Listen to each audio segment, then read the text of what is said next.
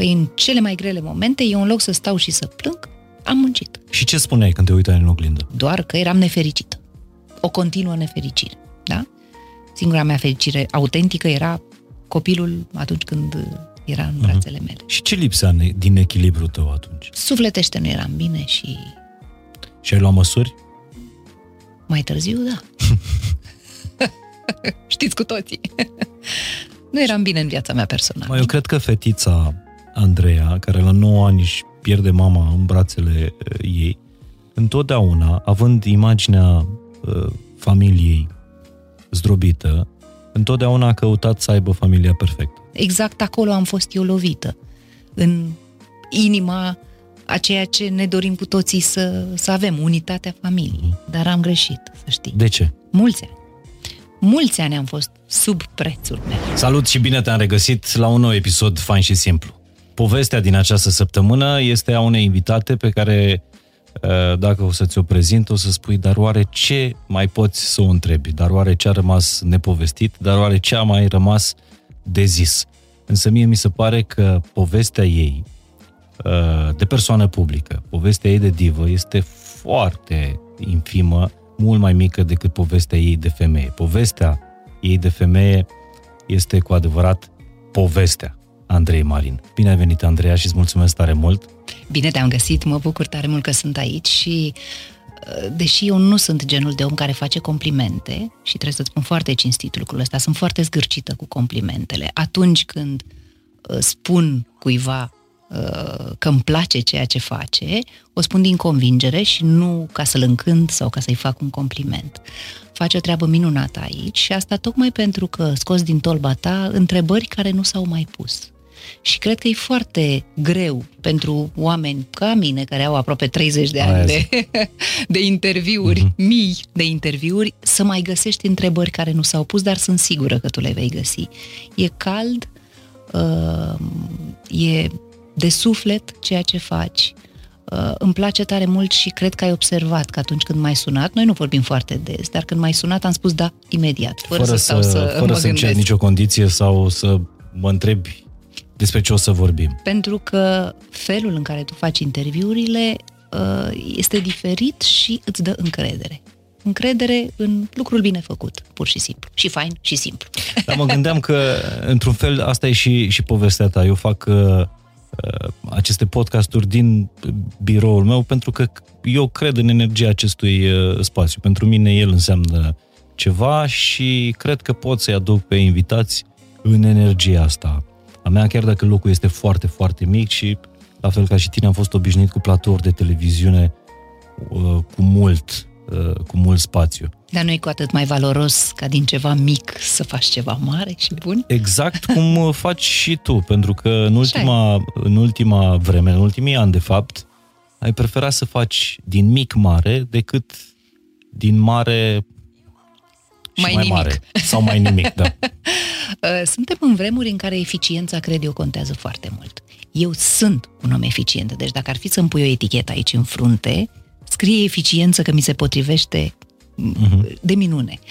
Uh, îmi place ca fiecare care colțișor al vieții mele să fie manageriat așa cum se cuvine. Și fiecare colțișor al locului meu de muncă, al uh, noul meu loc de muncă este un spațiu creativ numit Creative Hub Voice and Visibility, pentru că acolo dăm voce și vizibilitate unor idei, unor oameni, unor uh, construcții, să zic așa, neterminate, pe care noi le ducem la capăt și le facem uh, vizibile în ochii celorlalți. Poate că omul are o idee frumoasă, dar nu știe cum să o ducă la urechile și sub privirile uh-huh. lumii largi. Și atunci noi putem face lucrul acesta. Adică ești un fel de, ai vrut să faci un fel de, De promotor, spațiu de să amplificare. spunem. Da, de amplificare, da. Pe de altă parte facem de toate, ca o, și o agenție, da. Uh, Creăm imaginea, comunicarea unor companii, unor persoane care își doresc acest lucru, uh, creăm evenimente, lansări, practic orice în lumea aceasta a comunicării și a imaginii.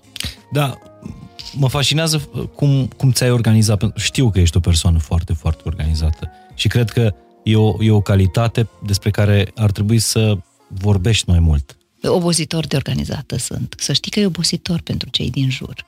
Uh, de multe ori mi s-a uh, spus așa pe un ton de reproș, auzi, uh, cu perfecțiunea asta ta ne nebunești. și e adevărat, eu pot să înțeleg asta. Avem ritmuri diferite, avem moduri diferite de a fi, noi toți. Și eu sunt genul de om care, am văzut asta într-un film, da, aranjează prosoapele la Uh, paralel așa, uh-huh. la baie. Adică să nu cumva să fie unul strâmb, că nu pot să stau liniștită, înțelegi? Dar nu e un sindrom e un soi de ne- E un soi de nebunie în toată treaba asta. Îmi place curățenia în orice fel. Uh-huh. Curățenia minții, curățenia vieții pe care o trăiesc, curățenia uh, a ceea ce uh, mănânc, cu ce mă hrănesc, să fie curat, să fie cât mai simplu și natural.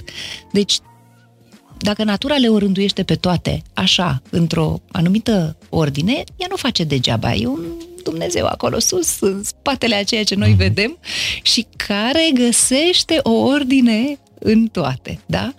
Și atunci, cred că așa am simțit, că nu mi-am impus lucrul ăsta, eu am crescut fără mamă, deci n-am avut uh, uh mama aceea care să stea, cum stau eu, pe capul fică-mi, cu, cu gura pe mine și să-mi spună aia se așează așa, aia așa, aia așa. Am reușit să ajung însă la concluzia la un moment dat că dacă vreau să fac multe în viață și întotdeauna sunt implicată în multe lucruri odată, e tipul meu de, de acțiune, uh, trebuie să existe ordine. Da? Trebuie să existe o disciplină și numai de acolo poate veni eficiența. Altfel este haos. Așa că asta sunt, n-am ce să fac. Nu mă mai schimb la vârsta asta. Da, e perfecționism asta. E, să-i zicem așa. Perfectă nu sunt. Asta e clar. Nu, da. Dar tind spre, și da. ceri uh, da, și da. oamenii să tindă la, la fel oamenii de lângă tine. Și de aceea e greu. De aceea apreciez foarte tare oamenii care sunt lângă mine pe termen lung, pentru că ei reușesc să se înscrie în ritmul meu de viață, care nu e, e ușor. Chiar obosește. Dar perfecționismul ăsta are momente, al tău, are momente când nu e o calitate? Da. Sau când simți că e exagerat? Uneori chiar în relațiile cu cei dragi. Pentru că de pildă vine omul uh, acasă, vine copilul în camera lui și îți dai seama că acolo nu poate să fie o ordine perfectă.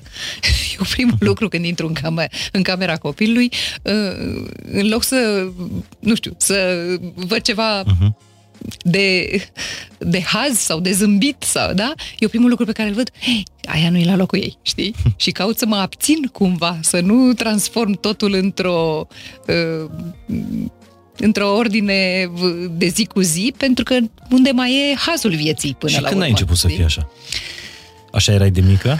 De mică sunt așa, da. Încă de când, mi-amintesc foarte bine și o să, o să râzi, uh, strângeam, aveam un covor închis la culoare cum erau covoarele alea pe mhm. timpuri, pe vremea lui Ceaușescu, și fiind închis la culoare se vedea orice scamă, știi, pe jos. Și eu le culegeam cu mânuța, uite așa pe toate, astfel încât să fie totul perfect și curat. Deci nu știu exact de unde îmi vine treaba asta. Repet, mama s-a stins când, când eu aveam 9 ani. N-a apucat să mă, să mă educe atât de tare pe mhm. direcția asta, eram prea mică.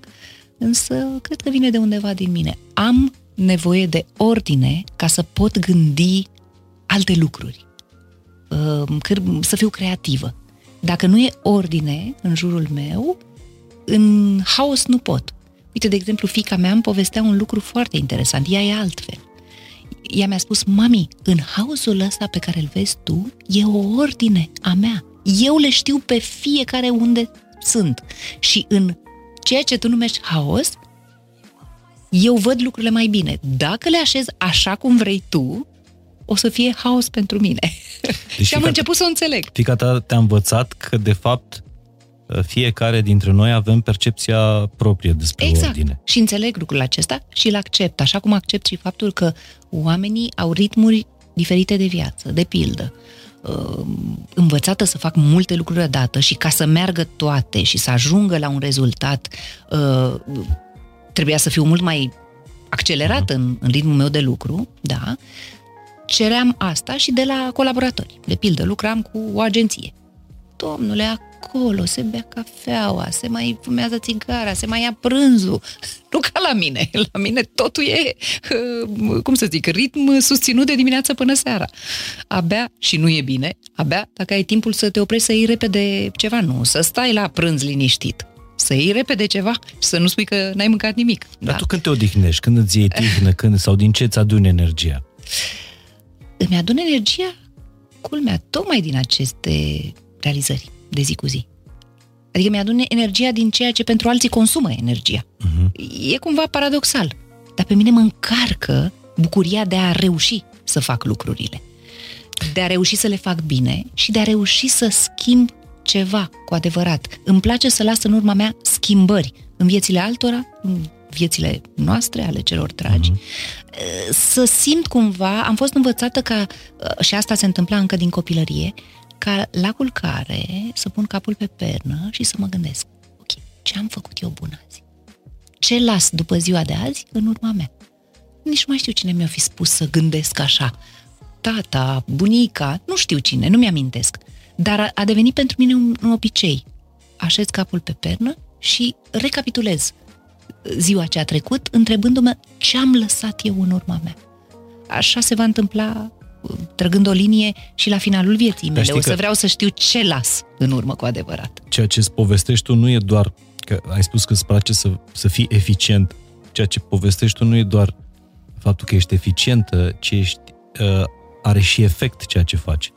Uh, ascultam Sper, un, un podcast, nu mai știu cine spunea despre asta, că în ceea ce facem nu este important doar să fim eficienți, ci să fim efectivi, adică da. să aibă și efect munca aia eficientă. Eficiența... Pentru că și un angajat de corporație poate să fie eficient, dar să nu aibă niciun efect munca aia. Da, da, da, deși are, oricum. Dar, ă, cum să spun, să nu vezi că ai schimbat viața unui om, de pildă. Pentru mine e important lucrul ăsta, da. Înțeleg ce spui. Da, te-am ascultat în multe interviuri și mi se pare că pentru tine munca a fost de foarte multe ori o fugă față de eh, ceea ce s-a întâmplat eh, în viața personală. Și ai și recunoscut asta. Eh, n-aș spune fugă, aș spune un medicament. Uh-huh. Cel mai bun medicament. Am pierdut într-un an cinci oameni dragi. Unul după altul. Cinci în același an. În anul în care, sâmbătă seara, după ce pe parcursul săptămânii munceam ca nebunii, sâmbătă seara se deschideau porțile, și intram în casele a milioane de oameni, zâmbind, frumoasă, aranjată, doar eu simțeam lacrimile de pe dinăuntrul meu. Um, sunt lucruri pe care nu le uiți, dar până la urmă n-are nimeni o vină că ție ți se întâmplă una sau alta în viața personală. Și rolul meu acolo era să aduc binele și zâmbetul și, cum să zic, starea de bine în viața oamenilor. Așa că, uh, da, faci ce trebuie în viață. Uneori nu doar ce vrei sau doar ce-ți face plăcere. Însă munca, și aici ajung la ideea de la care plecarăm, munca era medicamentul meu. În mhm. loc să stau închisă într-o cameră, cum mi-ar fi venit să fac, cu capul în pernă, plângând zile întregi, nehotărâtă, sau după o despărțire grea, da? Uh, eu eram obligată, în, în, în primul rând eram obligată să-mi continui ritmul de muncă, da? Mi-era cumplit de greu, cumplit de greu să zâmbesc, să mă aranjez când mi-aș fi dorit să fac cu totul altceva, să nu fac nimic, de pildă. Însă, împinsă de la spate de aceste realități, începeam să mă automotivez. Pentru că știi, lucrurile astea uh, te molipsesc cumva. Deci dacă eu uh, intram în ideile pe care le aveam de adus în fața publicului, intram, începeam să le simt. Începeam să le simt, începeam să mă și implic. Da?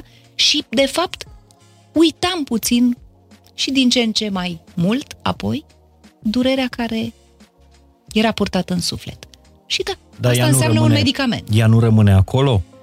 Uh... Rămâne, sigur că rămâne. Un timp. Sunt un om, un supraviețuitor și în același timp sunt un om care construiește mereu. Am avut așa din totdeauna această treabă și în cele mai grele, imposibile momente. Au fost momente ce păreau imposibile în viața mea cred că primul meu, așa în, în fundul minții, primul meu uh, instinct era oare nu văd o luminiță la capătul tunelului? Deci, felul meu de a fi e ca mereu să caut soluții. Nu să mă las și să cad în prăpastie, ci să caut soluții, chiar și atunci când ele aproape nu se văd. Ceva trebuie să găsesc și să merg mai departe. Dar poți să-mi dai un, un astfel de exemplu, un moment de ăsta când uh, părea doar uh, întuneric și ai reușit să vezi luminița? De pildă când... Personal sau profesional? De pildă când mama s-a stins în brațele mele. Eram un copil, aveam 9 anișori. Și a fost dramatic acel moment. Adică mai mult decât atât, cu toții am trecut ca familie printr-un accident, deci n-a fost doar asta. Și ne-a fost foarte greu să ne reconstruim. Iar eu, până atunci, eram copilul cu o viață superbă alături de doi părinți tineri și frumoși. Mama avea 36 de ani pe atunci. N-avusesem necazuri în viață. Adică eu nu mi-amintesc decât de joacă și de copilărie de genul celei pe care o trăia creangă uh-huh. în, mhm. în amintirile sale. Adică frumusețe, pur și simplu. Uh, în, în momentul acela totul s-a dărâmat. Și totuși, eu a trebuit să mă reconstruiesc. Uh, n-am putut să mă reconstruiesc bazându-mă pe cei din jur, căci toți erau cu sufletul făcut bucăți. Deci te bazai doar pe tine, ca să spun așa. Și eu mi-am ales și rolul de protector, cumva, și rolul uh, de om care, omuleț la vârsta aceea, care să țină spinarea dreaptă. Sora ta e mai mică da, decât cu patru, tine, patru ani și jumătate, dar tatăl meu era foarte mm. rău sufletește pentru că a fost foarte greu pentru el să rămână Și tu ai imaginile astea ale da, tatălui uh, suferind de la 9 ani? Ca și cum au fost ieri. Asta e greu să ștergi din memorie. Dar eu mi-am spus, eu voi fi cea puternică de aici. Trebuie. Nu există, nu se poate.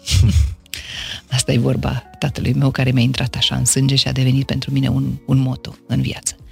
Și vezi, chiar și atunci, în cel mai greu moment, eu mi-am zis, ok, cu ce am?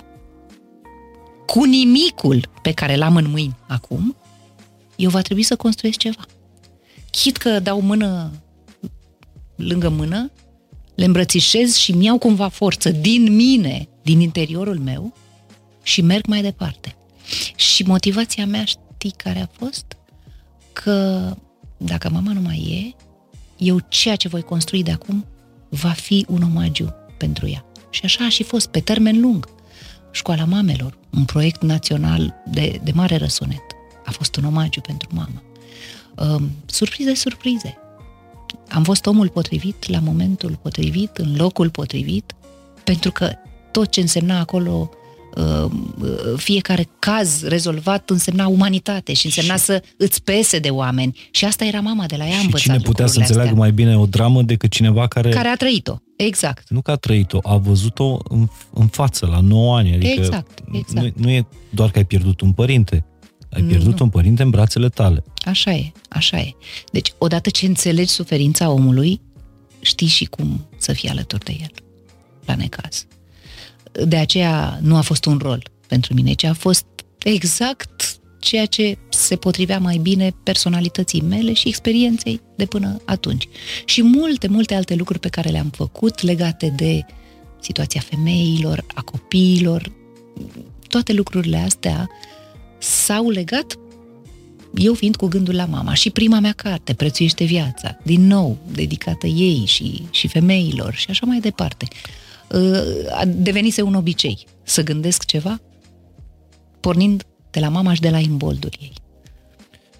Pot înțelege perfect cum atunci o, o fetiță crescută sănătos, cu dragoste în, în familie, s-a întărit pur și simplu și și-a adunat toate puterile și a zis că trebuie să, uh, să ajungă cineva.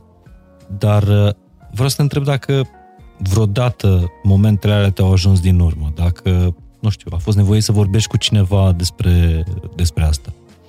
Nu. Um, la maturitate uh-huh. am ajuns, de exemplu, să merg la un psiholog, dar uh, nu legat de această problemă, culmea. Îi mulțumesc lui Dumnezeu pentru forța pe care mi-a dat-o ca eu să mă reconstruiesc singură.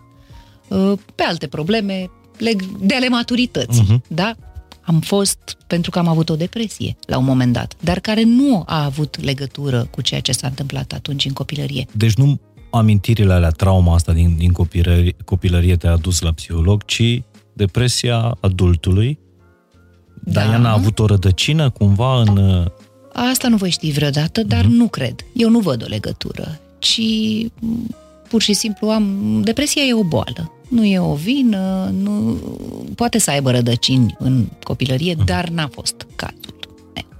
Am avut destule necazuri și la maturitate ca să știu că nu despre asta a fost vorba.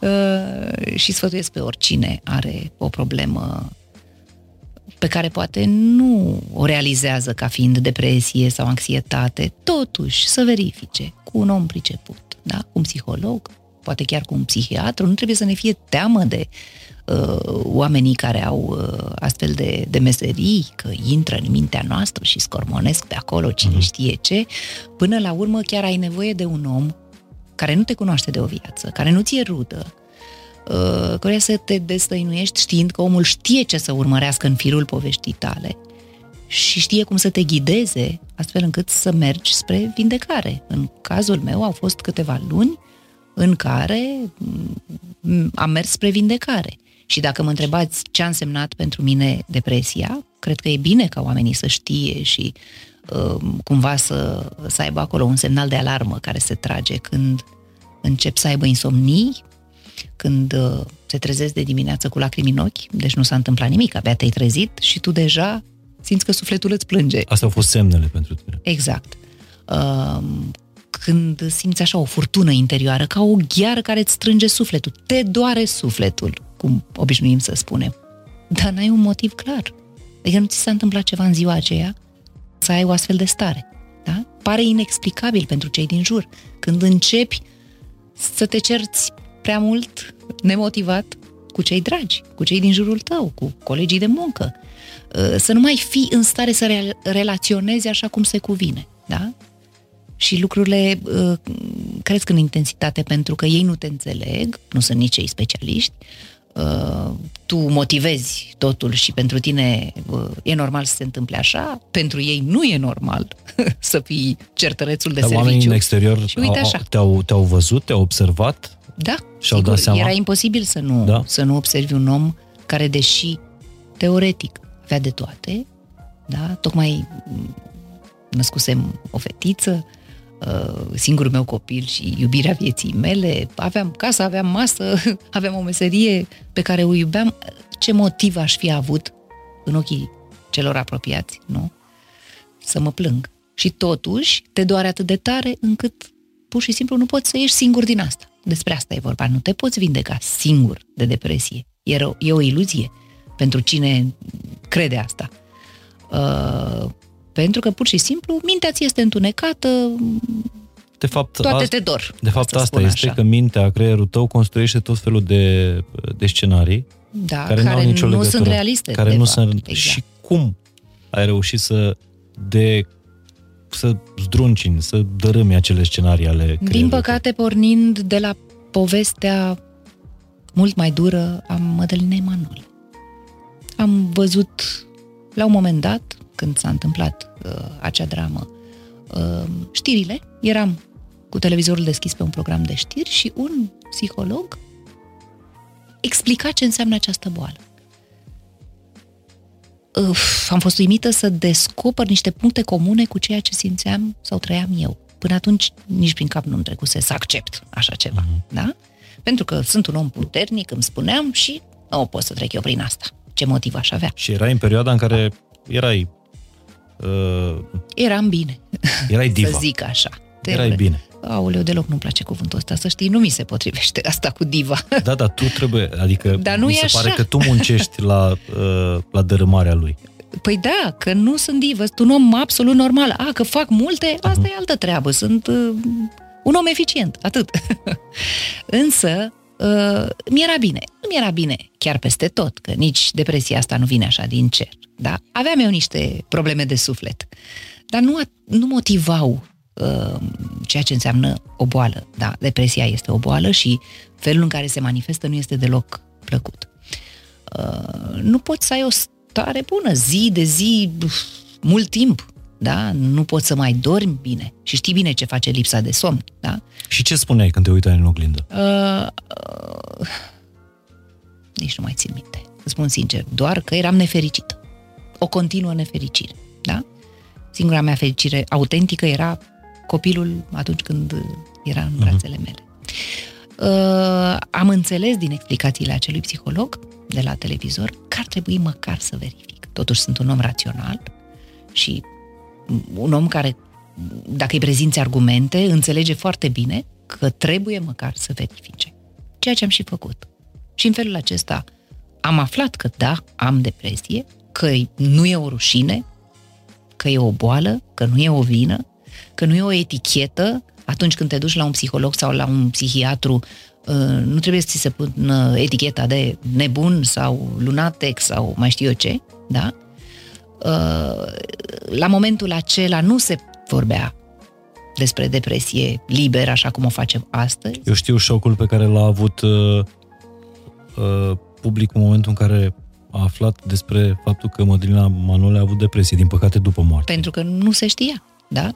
Eu am vorbit după uh, ce am traversat această perioadă, am vorbit deschis, am făcut și o campanie națională uh, despre depresie uh, foarte amplă, da. astfel încât oamenii să știe că pot trece prin asta, pentru că am văzut și oameni destoinici, oameni ce păreau cu picioarele pe pământ, cu studii, adică oameni care ar fi avut de unde să știe una alta, care și-au luat viața în urma depresiei. Deci nu e o joacă. Și ce lipsea din echilibru tău atunci? Sufletește nu eram bine și... Și ai luat măsuri? Mai târziu, da. Știți cu toții. nu eram bine în viața mea personală. Ce n-ai mai... Pe toate direcțiile. Ce n-ai mai repeta? Generic vorbind, uh-huh. în mhm. viață? Nu, ca să nu mai ajungi în punctul ăla. Aș fi mai atentă, pur și simplu. Și la, sunt. La astăzi. alegerile pe care le faci. Exact. La oamenii din jur. Exact. Deși uneori n-ai cum să-ți dai seama. E o lipsă de experiență. Înveți greșind, știi? Uh-huh. Dar, uh, da, când uh, ai 30 ceva, 20, 30 ceva de ani, încă nu ești destul de copt. Și trebuie să treci prin greu ca să înțelegi după aceea ceva, să înveți lecția din asta. E o pildă pe care o extragi din fiecare eșec. Acum, eu cred că fetița Andreea, care la 9 ani își pierde mama în brațele uh, ei, întotdeauna, având imaginea uh, familiei zdrobită, întotdeauna a căutat să aibă familia perfectă. Să-și, da. o, clăd, să-și o uh, construiască. Și-a dorit o familie întreagă. Uh-huh. E adevărat lucrul ăsta. Și a fost uh, cumva o consecință normală. Da?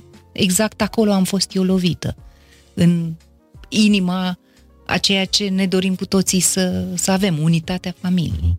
Ea n-a mai putut exista uh, odată cu moartea mamei, da? Și, într-adevăr, după aceea, mi-am dorit foarte mult să am un partener de viață cu care să mă înțeleg, care să fie sensibil la nevoile mele, așa cum eu uh-huh. sunt mereu sensibile la nevoile celor din jur în general, mai cu seamă la nevoile partenerului meu de viață. Și mult timp nu s-a întâmplat așa. Adică nu s-au potrivit toate și era dureros pentru că poate așteptările mele erau disproporționate față de realitate. Asta voiam să Dar te asta întreb. nu e o vină până la urmă. Dacă și cu toții viața, ne dorim ceva, dacă nu? și în viața de cuplu ești aceeași perfecționistă uh, din jobul tău. Poate că da, dar nu, nu încurc lucrurile. Uh-huh. Ofer foarte multă dragoste și foarte multă înțelegere. Uneori, dincolo de limitele uh, pe care alții le-ar accepta. Adică sunt oameni care mi-au spus tranșant în, în viață ai înțeles mult prea multe sau ai fost mult prea tolerantă. Pentru că modul meu de a gândi lucrurile este acesta. Nu suntem perfecti, nici unii, nici alții.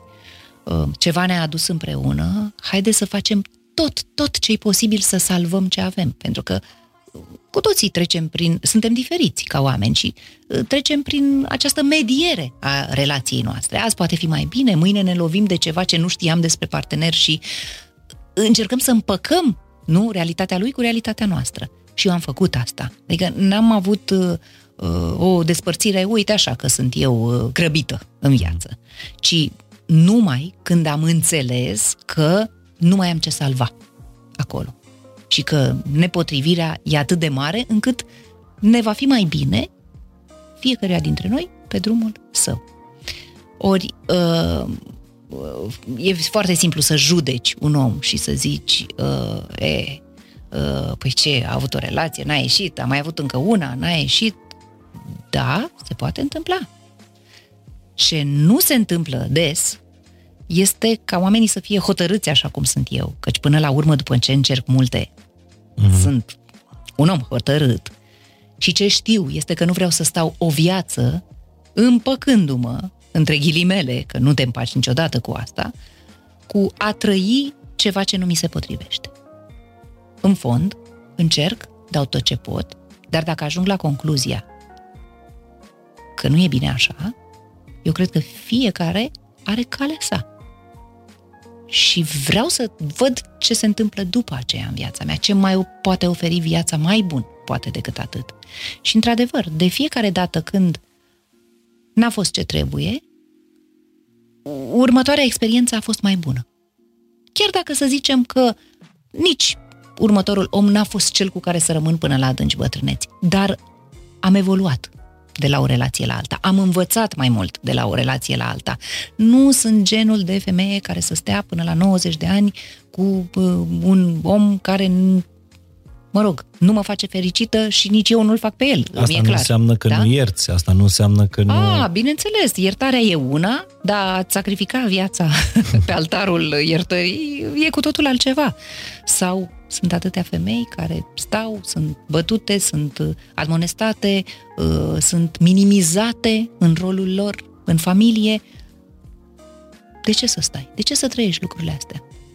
Am întâlnit în experiența mea, în proiectul Școala Mamelor, uh, la un moment dat, femei într-un centru de detenție. Femei normale. Și că, povestea uneia m-a, m-a dat așa înapoi 100 de pași. Femeia avea copii mari la vremea la care eu am întâlnit-o și se afla în închisoare pentru 25 de ani, era la doar primii ani de detenție, pentru că într-o zi, după vreo 20 de ani de bătăi, de chin, în care ea și-a spus, stau până cresc copiii mari. Să aibă copiii tată. Și a stat, și a stat, și a stat, și a suportat.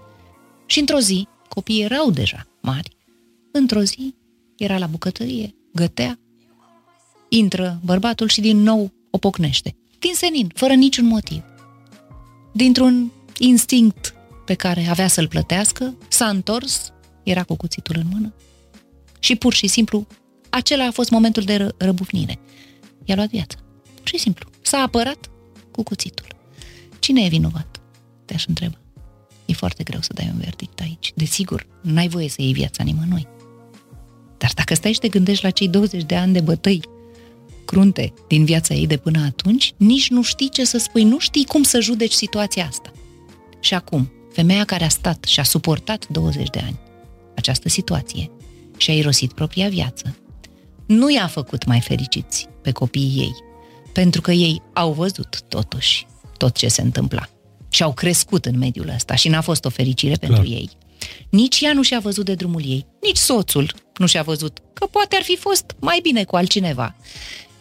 Acum el nu mai e și copiii nu vor să-i mai vorbească femeii, pentru care ea a făcut tot acest sacrificiu. Pentru că și-a omorât tatăl. Exact. Deci, care-i scopul? Nu așa se trăiește. Acum, eu n-am trăit slavă Domnului, o experiență atât de dură, da? Ci pur și simplu neînțelegerile și e de ajuns și atât. Dacă nu ești fericit, dacă nu ești pe drumul cel bun, dacă ești mereu, uh, cum să spun, cu sub potențialul tău, pentru că nu poți să te concentrezi nici în a clădi în munca ta ceva bun, dacă tu ești nefericit acasă, nu? Zi de zi, de zi, uh-huh. de zi. Ei, uh, nu consider că trebuie să trăiești cu asta. Pur și simplu, nu consider.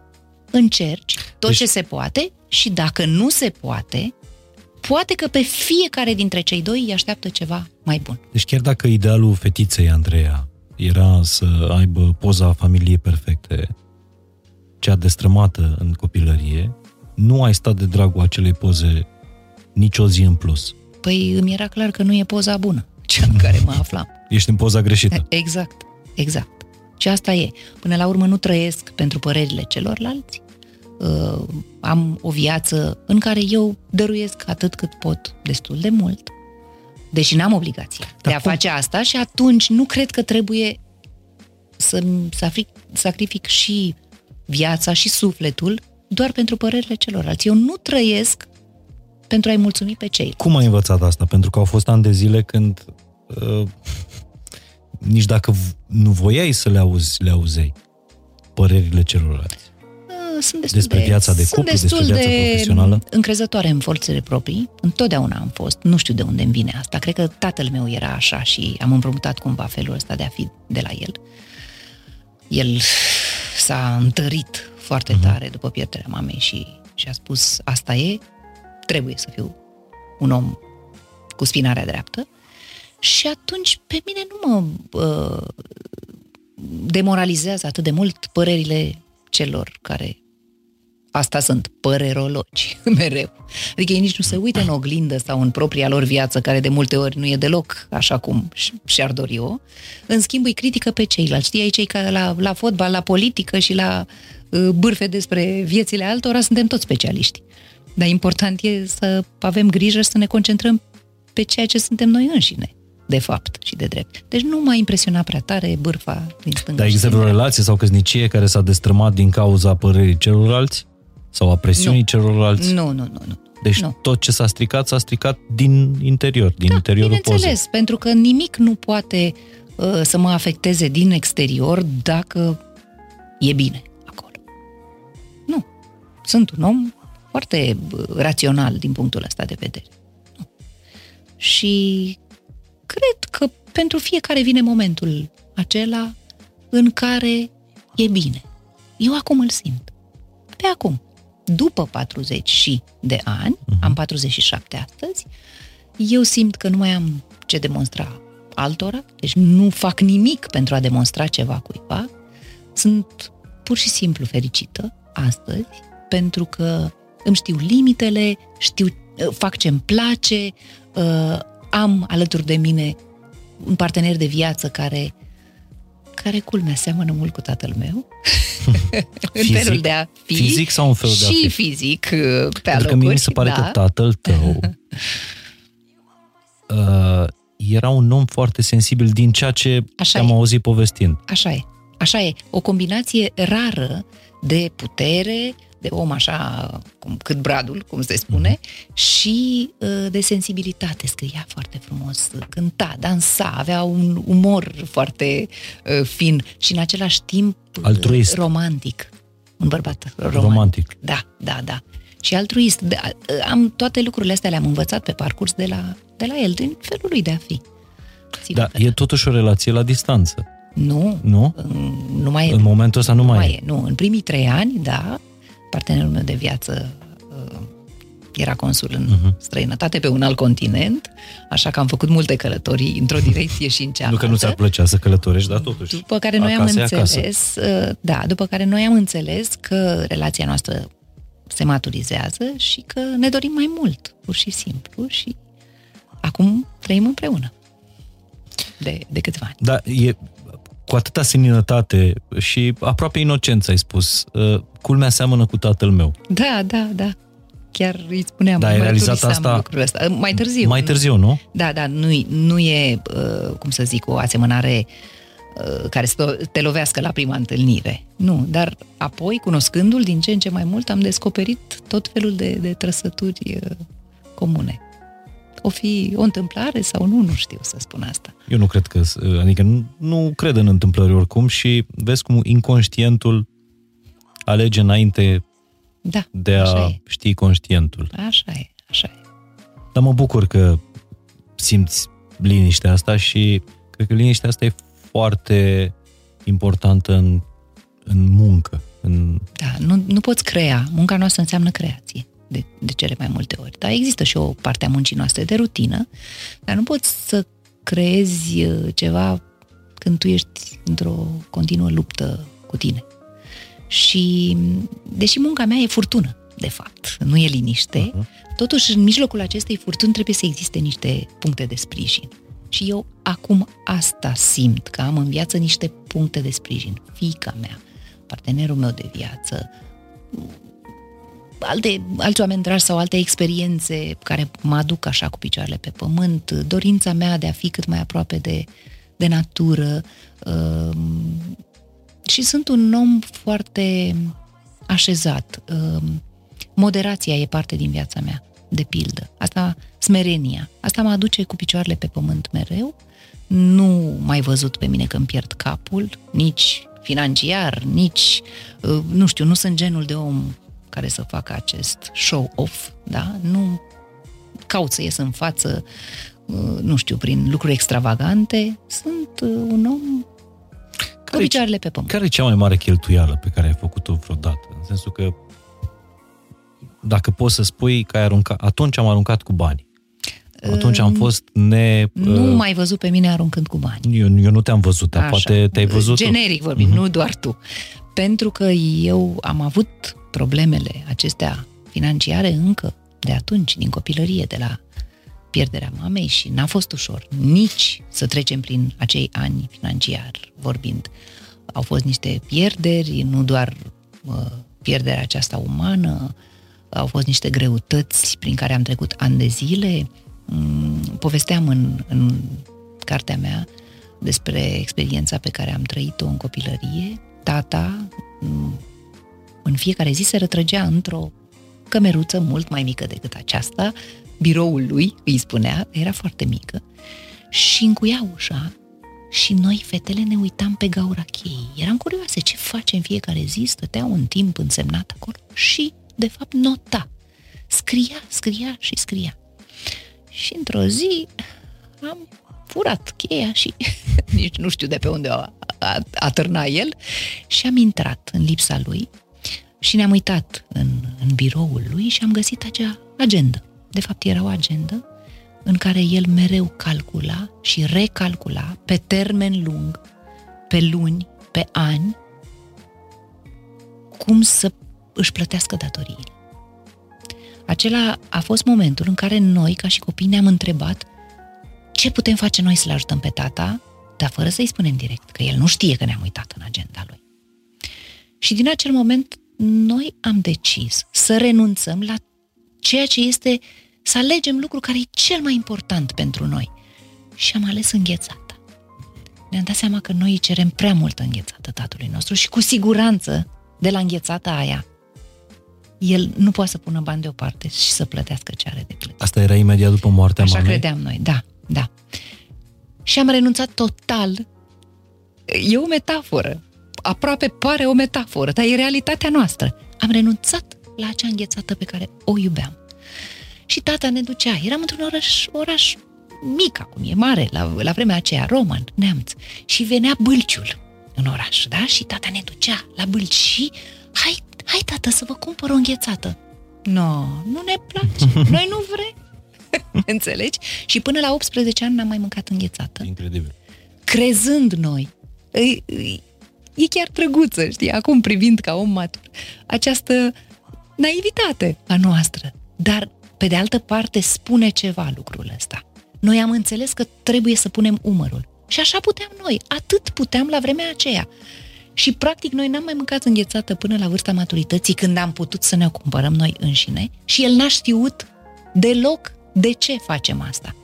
Încerca, ne îmbia, îți dai seama că nu le făcea o mare economie din asta. Dar când la 18 ani i-am spus adevărul, tata pe de-o parte a început să râde, pe de-o parte a început să plângă. Cred. Pentru că a fost emoționat de, de decizia asta a noastră și de ajutorul nostru, așa cum l-am gândit noi, strâmb firește. Da, ați, cu siguranță nu înghețata era cea care uh, îl împovăra. împovăra. Uh, da. Ați trăit ziua în care l-ați văzut pe tata oftând eliberat că a scăpat de datorii? Da, sigur, am văzut asta, însă noi am continuat să facem același lucru. Pentru că, de fapt, ce am învățat noi a fost lecția cumpătării. Pe o cale indirectă. Nu ne-a spus el, haideți să cheltuim mai puțin. A, mai făceam ceva, stingeam lumina mereu, ieșeam dintr-o cameră și nu lăsam lumina aprinsă ca să plătim pu- mai puțin la curent și tot felul de chestii din Uite astea. că s-au întors vremurile. Da? Da, corect, corect. Să știi că eu și azi zic fică mi să fac așa. Uh, Dar, uh, adică am rămas cu, cu ideile astea, da? Și foarte bine. Așa și trebuie, să nu irosim resurse, în fond. Despre asta e vorba. Și a venit copilul meu odată de la școală și m-a certat că am lăsat apa deschisă. Deci am lăsat robinetul deschis, eu întorcându-mă să mai fac ceva, că așa fac eu, câte 10 lucruri odată. Nu, odată nu duc până la capăt un lucru, mă apuc de ăsta și cât curge apa aici, mai fac eu ceva aici și mai fac eu ceva și dincoace. Și ea mi-a zis nu, mi-a închis apa și mi-a zis să nu mai faci așa ceva. Pentru că ne-au învățat la școală că sunt copiii aceia în Africa, unde eu fusesem și știam bine realitatea, care uh, ar face orice pentru un strop de apă potabilă și n-ai voie să o irosești. M-am supus. Mi-a plăcut lecția asta și mi-am amintit de copilăria mea. În fond, dincolo de zâmbet, ceea ce m-a învățat acea experiență a fost uh, să economisesc, să fiu cumpătată, să trăiesc cu mai puțin și eu n-am mai putut să scot uh, obiceiul ăsta din sângele meu. De când ai renunțat atunci la înghețat. Da. Eu în continuare da. sunt cumpătată. De exemplu, n-ai să mă vezi că îmi cumpăr uh, nu știu câte genți scumpe, pantofei și așa mai departe. Cum e la modă, cum fac fetele și așa mai departe, da? Eu prefer să investesc în studioul meu în chestiuni de ordin tehnic. Uite, în camerele astea pe care le văd aici, în, Uite, în spate. că ți-ai cumpărat în pandemie o casă pe care ai transformat-o în uh, Exact, n-a acest fost hub ușor, de că creație. n-am avut eu banii să cumpăr o casă, am luat credit, o să plătesc vreo 10 ani, dar asta e. Cumpătare ca să poți să faci lucruri mari și bune și frumoase și ca să lași ceva în Deci urma ești mai ta. degrabă omul care investește, nu cheltuiește. Da, mai degrabă așa. Dar tot și nu mi-ai care, răspuns la întrebare. care Dacă ai investește avut- în cei dragi Da. mult. Acolo, acolo nu sunt prea cumpătată, știi? În Îmi place sentimente. să dăruiesc. Nu, nu, nu, chiar și financiar. Da? Îmi place să dăruiesc, da, foarte mult. Și tot fica mea mi-a spus zilele trecute, uite, mamă, um, mi-ai promis că mi-ai un telefon mai bun. și uh, eu mi l-am dorit cât mai repede, am fost așa nesăbuită. Și mi l-am dorit cât mai repede și tu mi-ai zis, ok, ți-l iau de Crăciun. Și eu am zis, da, mami, da, suntem în aug- august-septembrie, să stau până de Crăciun, poți să mi le iei mai repede și nu mai iei nimic de Crăciun. Și eu am căzut de acord cu ea. Și am luat telefonul, într-adevăr, avea un telefon de câțiva ani și, da, nu făcea ce fac toate astea moderne. Și i-am luat telefonul cel bun și l-am dat din septembrie. Noi înțelegându-ne că ăsta e cadoul de Crăciun. Și îmi zice, nu te-ai ținut de cuvânt, știi? De Crăciun ai zis că n-ai cum totuși așa în seara de Crăciun să nu-mi dai nimic și mi-ai mai dat un cadou. Dar să știi că n-ai făcut bine. Pe moment m-am bucurat, dar uh, n-a fost bine să faci așa. Dacă promis ceva, Ține-te de promisiune. fă așa. Chiar dacă nu e în avantajul meu pe loc, dar e în avantajul meu în alt fel. Că ce nu m-a învățat bine. Mi-a plăcut că și-a dat seama. Mi-a plăcut că a reacționat așa, chiar dacă după ce și-a primit cadoul 2 de Crăciun, care n-a fost o exagerare, a fost ceva pentru că mi-am dorit să găsească ceva sub, sub, Da, sub mă pom. uitam, Violeta este de o Știi? frumusețe incredibilă și nu doar de o, de o frumusețe, vorbeam cu tatăl ei, tot aici la, la masa asta și, și îmi spunea că el n-are absolut nicio grijă legată de, de Violeta, că e genul de persoană care orice își pune în cap poate realiza. E adevărat, da, asta pentru că A fost mama acolo. a avut mama grijă. nu vine chiar așa treaba asta de nicăieri. Sigur că- E ușor Mă rog, să, știi să că zici, noi lasă tați- că copilul se descurcă singur. Nu Noi e tații chiar suntem așa. un pic mai... uh, Așa, uh, deci mi se pare că Violeta chiar este uh, E cel, mai descurcăreață. reușit, cel mai reușit format al tău. Dar e singurul de genul ăsta deocamdată. Mă rog. Cel puțin. Îmi Mai doresc un copil. Să vedem ce o vrea E Dumnezeu. descurcăreață, spui. Da. Ai pregătit-o Da. pentru, pentru e pregătită viață. pentru viață, da. E descurcăreață și e un omuleț frumos pe interior. Nu știu cum o vedeți pe exterior, Este- dar, dar pe interior e, e un om tare frumos și conștient. În ceea ce ți-am povestit, de fapt, am, Corect. am văzut că e conștientă de valoarea lucrurilor, nu doar de prețul lor. Mie nu mi se pare f- deloc ușor ceea ce, ceea ce ai făcut tu. Eu mă gândeam că Violeta, fica ta, uh, a trăit cu mama ei mai mult decât a trăit Andreea cu mama ei. Da, e așa. Și eu nu cred că tu n-ai avut momente în creșterea ei când ai făcut o comparație. Uh, Noi suntem trei Violete. Mama mea era Violeta numărul 1. Mi-a împrumutat nu doar numele, ci și firea ei și felul ei de a fi și sensibilitatea ei. La rândul meu le-a moștenit și fica mea, care e tot Violeta uh, ca nume. Ana Violeta, eu sunt Andreea Violeta și mama mea era simplu Violeta. Există o asemănare uimitoare așa, care merge ca un fir nevăzut de la o generație la alta de, de femei în familia noastră și mă bucur că, că e așa. Da, am făcut această paralelă pentru că fără să vreau vedeam crescând sub ochii mei un copil care era tras cumva la indigo ca și atitudine față de viață în raport cu mine și în raport cu, cu mama mea. I-am povestit despre mama, i-am povestit multe. Vreau să știe de, de bunicii ei. Pe tata l-a cunoscut, dar destul de puțin. El s-a stins acum câțiva ani. Totuși, pe el îl știe. Dar l-a avut câțiva ani pe bunicul, da. Da, da, da. Uh, Tu, tu de foarte multe ori în, în interviu, apropo de amintire pe care o ai cu mama ta, vorbeai despre palma mamei. Palma mamei care te nu, mângâia. Nu pălmuța aia Nu, care nu, mă nu, nu, corecta, nu, nu, ci nu. care mă mângâia. Nu că nu eram în într-adevăr. zona aia de discuție. Da, e o amintire, dacă închid ochii, uh, instantaneu această amintire îmi revine. Palma mamei. Pentru că atunci când eram mică, uh, nu știu de ce, uneori mă durea capul. Uh, cred că era vorba mai mult de uh, s- uh, încărcă, uh, încărcătura pe care o aveam, nu știu, de la uh, primii ani de școală, de la învățat, nu știu. Mama însă avea o energie extraordinară, o energie pozitivă. Îmi punea palma pe frunte și pur și simplu, nu e o metaforă, îmi lua durerea cu mâna. N-am să-mi explic niciodată treaba asta. Nu era o părere. Nu doar mi se părea că.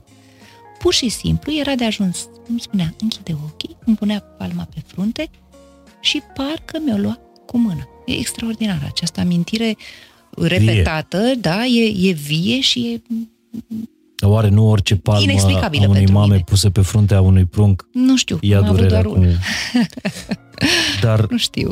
care, care vrea tu să rămână cea mai puternică amintire a, a fiicei tale din copilăria cu mama? Cu mine. Cu tine.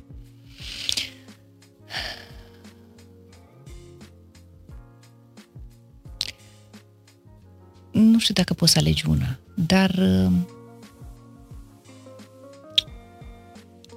iubirea mea, cu tot ce înseamnă, este pur și simplu infinită această iubire pentru, pentru Violeta. Aș face orice, aș da tru- trupul meu, adică aș face orice pentru ea. Dacă aș fi pus în, în situația de a renunța la viață pentru ca ea să fie bine, aș face cu bucurie. Deci nu oricum. Cu bucurie. Dar pe de altă parte, ai, ai avut și o severitate în a o crește.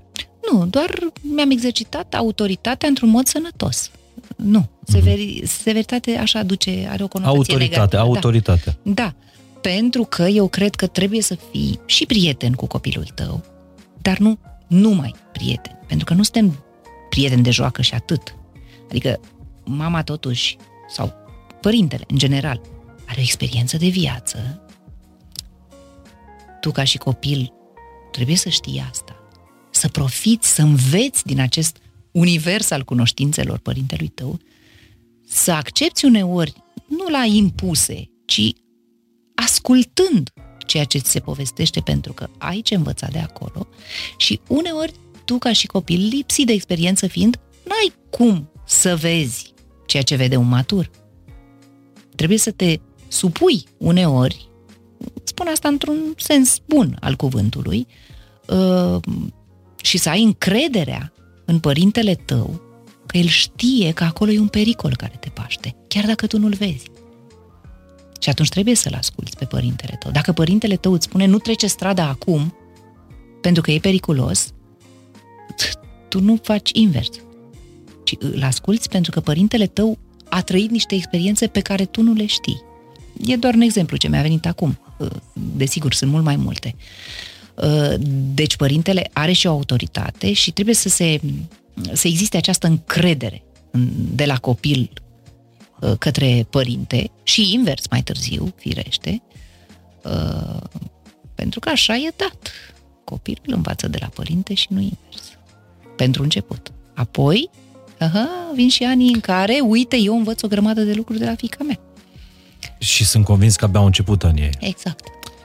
De fapt, de când se nasc copiii, începem să, să învățăm de la ei, doar că trebuie să fim atenți. Da că nu neapărat, uh, nu ne spun neapărat cu pe gură uh, lucrurile Ci prin astea, fapte, ci da. prin fapte. Dar ai avut o oarecare teamă în, în creșterea uh, Violetei? Permanent. Mi s-a părut mereu că sunt prea puțin pentru așa un dar pe care l-am primit de la Dumnezeu și că mm, nu mă ridic la nivelul propriilor așteptări, uh-huh. de fapt, de a fi o mamă uh, cu toate cele bune pentru copilul său. De pildă, mereu mă simțeam vinovată când munceam prea mult și mi se părea că fac asta în detrimentul timpului petrecut cu copilul meu. Deși eu, încă de când a venit ea pe lume, mi-am făcut biroul acasă ca să fiu acolo, ca să fiu la nevoie imediat dacă are nevoie de mine. Și asta s-a întâmplat până anul trecut, când am construit Creative Hub. Da, și deci, mutat foarte departe. acum când are 14 ani, eu, eu, cum să zic, mă concentrez din nou cu totul pe, pe munca mea, având încredere că e totuși o adolescentă care, care e pe picioarele ei, știi? Da, nu e ca și cum te-ai fi mutat cu birou în cealaltă parte a orașului. E adevărat, am căutat din nou să-i fiu aproape, aproape. la nevoie. Da, da. Uh, dar nu sunt nici genul de mamă care își cocoloșește copilul. Adică o protejez, o supraveghez, că e firesc să faci asta, însă chiar trebuie să-și exercite acum independența. Să facă lucruri, să se descurce singură în a le rezolva. Da, uneori spun, nu, nu știu, deși eu știu ce ar trebui făcut, ca să o las să se descurce. Alteori, ea când eu vreau să o ajut, îmi spune, nu, nu, mă descurc singură. Și o las. Uneori o las să și greșească, eu fiind acolo cu uh, ochii larg deschiși, pentru că și din greșeli mai înțelegi niște da. lucruri în viață. Andreea, adolescenta, la 14 ani, vârsta uh, Violetei, ce ar fi avut nevoie sau când ar fi avut nevoie de o vorbă a mamei? La 14 ani, um, tatăl meu se recăsătorise și am avut un sprijin minunat în mama mea de-a doua. Deci, uh, am avut acest noroc. Poate nu orice copil care își pierde părintele găsește mai apoi sprijin în, într-o altă persoană care să devină parte mm-hmm. din mhm. familie. Însă eu am avut acest noroc și îi mulțumesc uh, micăi deci așa îi mhm. spun, mica, pentru, pentru sprijinul ei. Nimeni nu trebuie să înlocuiască pe nimeni. Nu e vorba de cineva care îți înlocuiește unul dintre părinți, ci vine cu un plus în viața ta, cu un aport uh, benefic, pentru că aveam nevoie de o femeie alături de mine, mai ales la vârsta adolescenței. Fără doar și poate. Sunt lucruri pe care nu le poți, poți vorbi cu tata. Vorbi cu tata, da. Deși noi vorbeam cam de toate. Era un om foarte deschis. Voiam să vorbim puțin, Andreea, despre, despre prețul tău. Pentru că mi, mi se pare că trăim într-o lume în care unii se vând prea scump, alții prea ieftin, uh, în care nu mai punem preț uh, neapărat pe oameni și nu vorbesc, vorbesc de ce preț punem pe noi. Eu dacă am admirat ceva la tine, am admirat faptul că tu întotdeauna ți-ai știut valoarea și nu te-ai vândut mai ieftin și, și nici chiar mai scump. Aș vrea să-ți dau dreptate. Asta este prețul meu. Dar am greșit, să știi. De ce? Mulți ani. Mulți ani am fost sub prețul meu. Uh, dar am văzut lucrurile altfel. De pildă, uh, s-a născut un mit cum că, având un succes atât de mare, la surprize, surprize, fiind uh, angajată de un patron care lucra în țări străine, da, uh, headquarterul nostru era în Spania și Valeriu Lazarov, regizorul care a venit cu aceste formate mai multe în, uh, de televiziune în România, știa ce înseamnă să fii bine plătit, căci el făcea mulți bani, omul mi-a zis, Andreea, uh, mă plăcea foarte mult, uh, eram, îi semănam, așa, și mi-a zis, dacă ai fi fost în Spania, erai plătită de minim 10 ori mai mult. Din nefericire, ești în România și piața aici e alta. Așa că eu nu o să te plătesc niciodată cât meriți. Pentru că tu aduci acest succes prin aportul tău și da, meriți mai mult. În schimb, o să-ți dau ceva prețios. O să te învăț cum să faci să faci bani, dar nu de la mine. Mi s-a părut un târg demn de luat în seamă și avantajos. Și, da, mi se pare că a jucat-o da. și foarte inteligent, foarte astfel încât inteligent. să nu te duci să cer bani în plus. Așa, exact.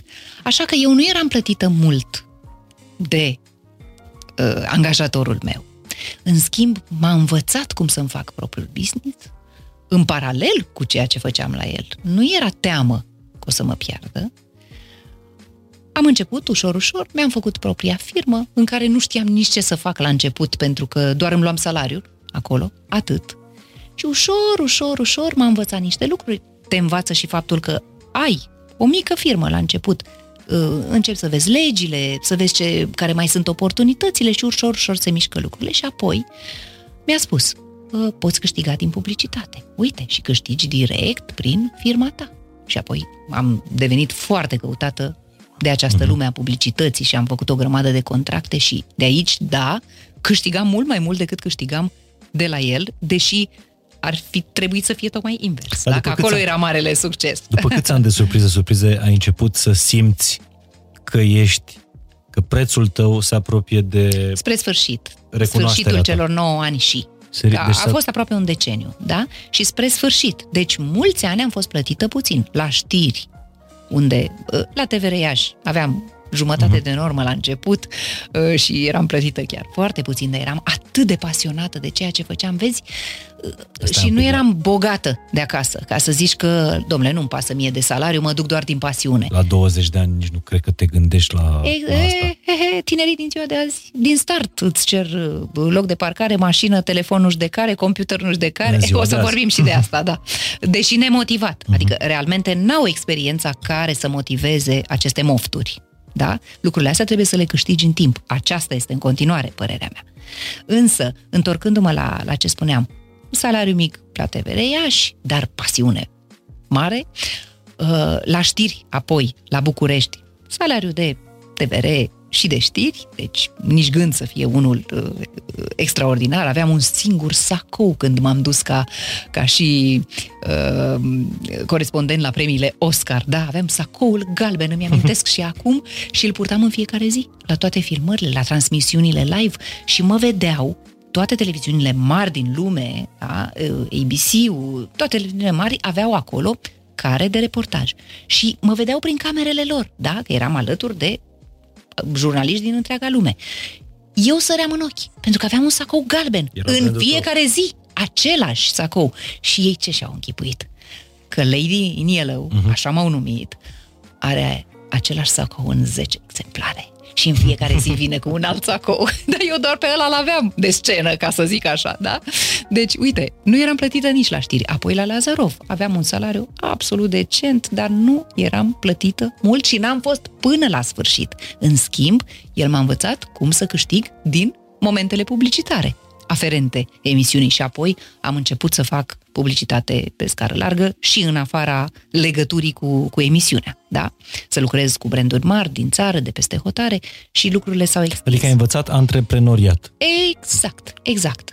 Și apoi am devenit producător și am început să fac, uh, mă rog, campanii, propriile uh, producții, uh, lucrurile s-au extins. Și apoi, na, am trăit pe picioarele mele când surprizele, de exemplu, nu au mai fost și asta pentru că am născut-o pe fica mea în luna până în luna 8 am fost pe scenă.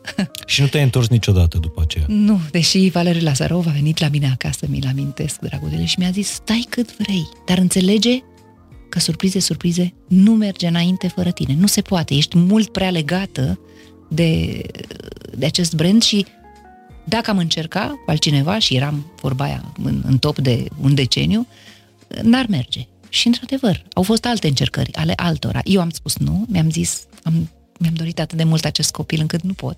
Nu da. pot. Aici sunt cu totul. Tu când ai plecat când, da.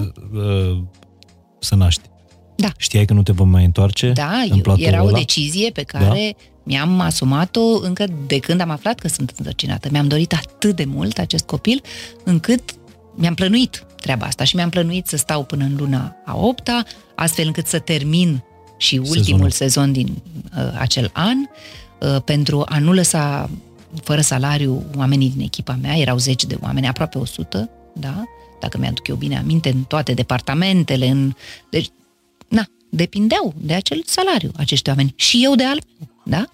Și nu am... Și care era planul tău? După ce uh, te întorci din maternitate, voiai să te întorci cu un alt format sau... Nu, nu aveam un plan de după. Eram atât de ancorată în ceea ce îmi doream să fac uh, uh, pentru copilul meu, încât uh, mi-am zis, sunt descurcăreață, văd eu ce fac după. Uh, după am început să scriu proiecte. Aveam firma mea, deja, încă din a doua lună uh, a vieții fiicei mele o țineam pe braț, stăteam în pat cu picioarele întinse, ea era pe picioarele mele, mișcam așa picioarele să, hm. să o legăn și mai sus aveam laptopul, se legăna și el și așa scriam și așa am scris Cartea Prețiește Viața, care a fost primul proiect de după nașterea fetiței mele și un proiect care a fost și financiar foarte avantajos. Iată, pentru că am găsit sponsori mulți pentru cartea mea, am câștigat foarte bine cu acea carte. M-am și mirat, dar nu știam genul ăsta de business, dar uite, vezi, le înveți pe toate. Și a fost... Uh, Aproape că ai câștigat din carte mai bine decât câștigai în televiziune, probabil, mult salariul mai bine. din... Uh, mult. Din surprize, surprize. Da, da. da acum... Era și foarte așteptat momentul, pentru că renunțasem la surprize și oamenii nu mă mai găseau nicăieri. La vremea aceea n-aveam un blog, n-aveam, nu exista treaba asta cu Facebook-ul, cu uh-huh. internetul atât de dezvoltată ca acum. Eu n-aveam nimic, nici din aia, nici din aia, deci am tăiat cordonul umbilical cu copilul meu, publicul meu atât de larg. Și a fost dureroasă treaba asta. Oamenii încercau să mă caute pe toate părțile. Până la urmă, o prietenă a insistat. Băi, nu se poate, fă ceva, fă un blog. Am făcut un blog care a explodat. Uh, după aia, doamne, s-a mai rugat câteva luni de mine o altă prietenă, fă și tu un cont de Facebook. Am făcut contul ăla de Facebook, dar eu N-aveam timp să stau toată ziua, bună ziua, să postez, nici nu mi-era capul asta. Eu vreau să fiu cu copilul meu. Dar povestește Ușor, când ușor s-au mișcat lucrurile. Când ai luat-o profesional de la zero. Am vorbit personal, mm. doar de un moment, că ai luat-o de pot mai multe să ori. spun că, da, pot să spun că după nașterea fiicei mele, am luat-o din nou de la zero. Pentru că n-am mai făcut ce făceam înainte. Pur și simplu am început să scriu eu însă proiecte ceea ce nu făcusem înainte. Și știi de ce nu făcusem? Nu aveam timp. Eu, într-un fel, și de asta am renunțat la surprize, surprize. Tu nu erai doar prezentator, erai nu. director de program. Da, asta însemna că manageriai tot ce însemna uh, treaba la acel program și eram și promotorul, eram și directorul de promovare al întregii companii spaniole. Deci promovam toate programele, mă ocupam, aveam un overview asupra tuturor programelor produse de Valeriu Lazaro. Uh-huh. E, în momentul în care am tăiat această treabă, am avut în sfârșit timpul să-mi pun alte idei în practică. Eu nu aveam timp nici să gândesc. Deci de luni până duminică se lucra non-stop la ceea ce făceam. Nu exista timpul să mai faci altceva, din păcate. Și apoi am început să scriu propriile proiecte. N-a fost ușor. La început Uh, nu știam anumite reguli ale jocului, mergeam la companii cu proiectele respective, uh, bugetele tocmai se, erau decise pentru anul viitor, deci mă duceam prea târziu, trebuia să mă aștept până anul următor și eu credeam că e doar o scuză cumva. Adică, hai domnule, cum e asta? Proiectul, uite ce bun e, că îmi și spuneau, e bun proiectul, nu știu ce, dar ai venit după ce s-au decis bugetele. Și ceea ce mi-a demonstrat că nu uh, greșeau, că nu mă mințeau, a fost faptul că anul viitor și-au amintit. Adică n-au lăsat în uitare, au pus doar într-un sertar acel proiect și anul următor proiectul s-a împlinit.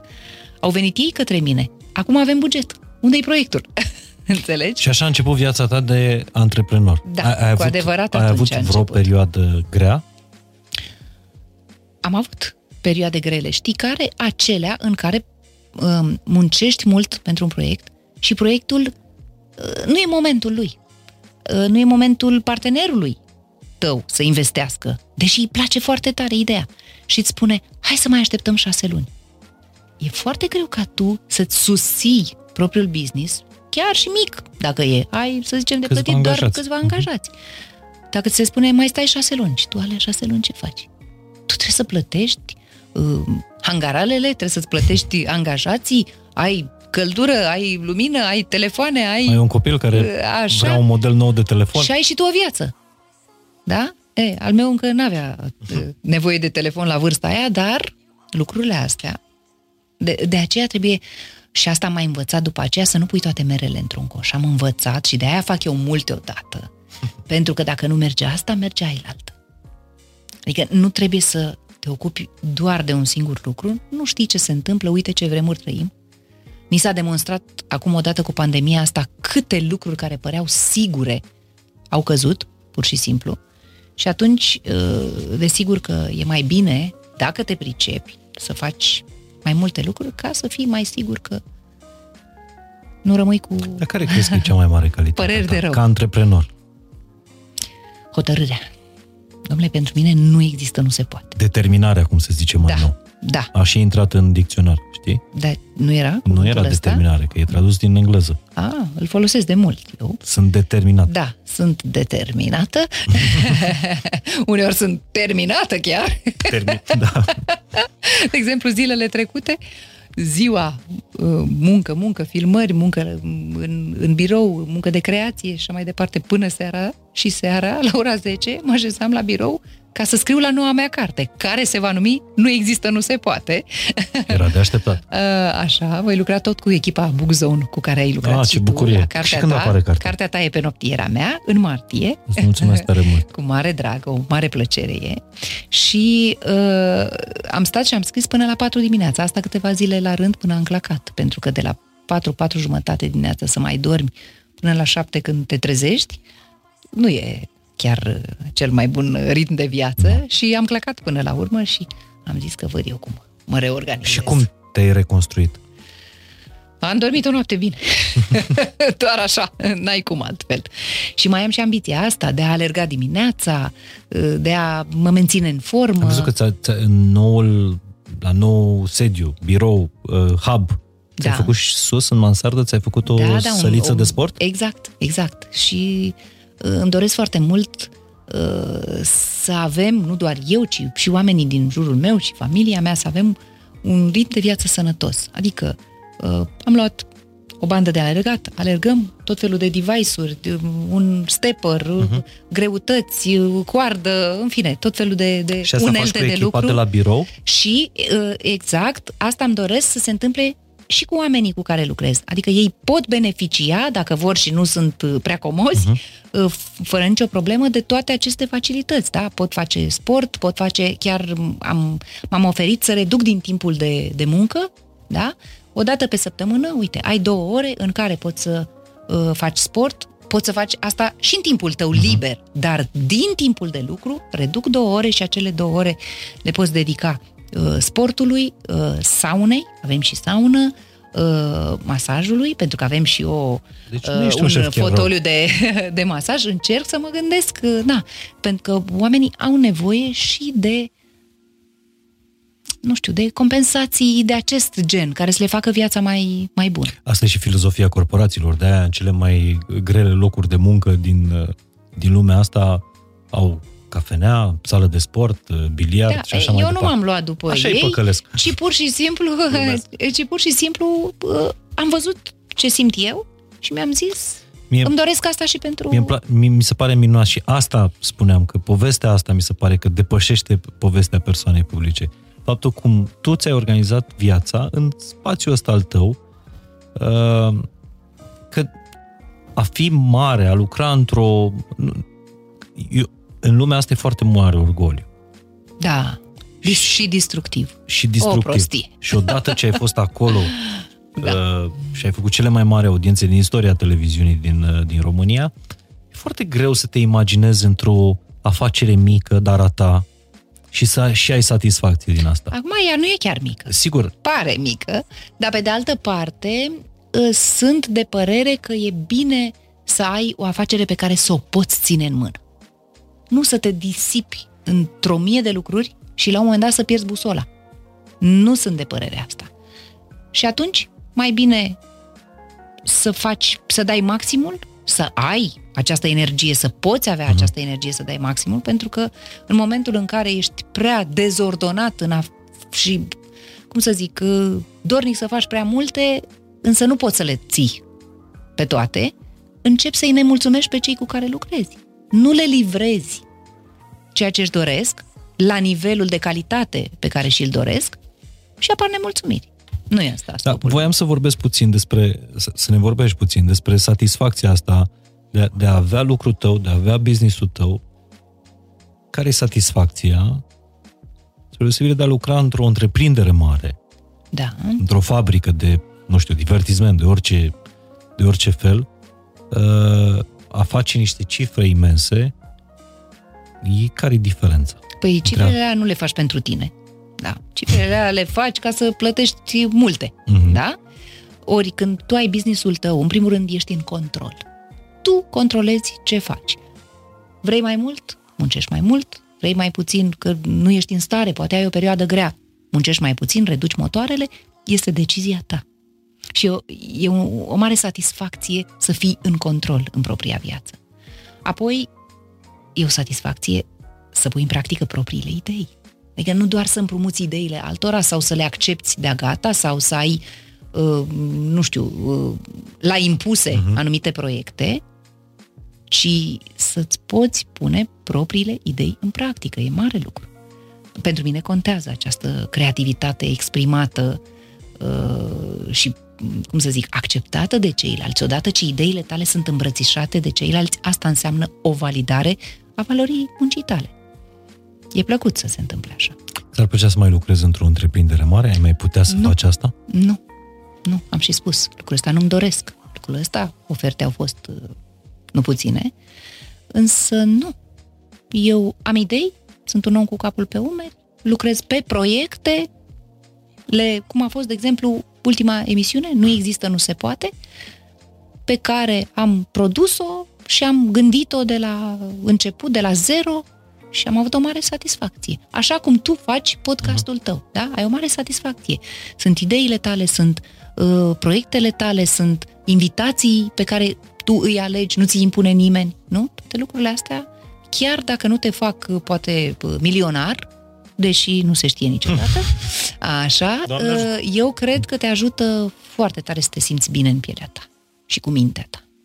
E o dovadă de sănătate. Doar că tu ai plecat de la întreprindere în niște ani în care viața publică, în afara sticlei, în afara televiziunii, era de neimaginat. Da, da, stai puțin. Eu n-am prea fost în întreprindere. Pentru că eu lucram pentru o companie spaniolă care livra întreprinderi, care era mhm. televiziunea. Mm-hmm. Deci nu eram angajată în televiziunea națională. Nu, vorbesc, Doar la știri am fost acolo. Vorbesc da? că ai plecat din televiziune, ai plecat da, din... Da, da, da. N-a fost nicio dramă pentru că sunt în televiziune toată ziua, bună ziua. Aia zic. Numai că acum nu mai sunt într-una, sunt în, în sunt toate. În toate. exact. Deci, dacă stăm bine și ne gândim, avantajul e azi. uh-huh. Dar ți-ar plăcea să te mai întorci într-un format mare? Dacă ar exista, dar eu nu prea le văd în momentul ăsta. Sunt doar formate din astea cu juriu, pe uh-huh. de-o mhm. parte, drăguțe, dar mm, eu sunt în stare și de altceva. Uh-huh.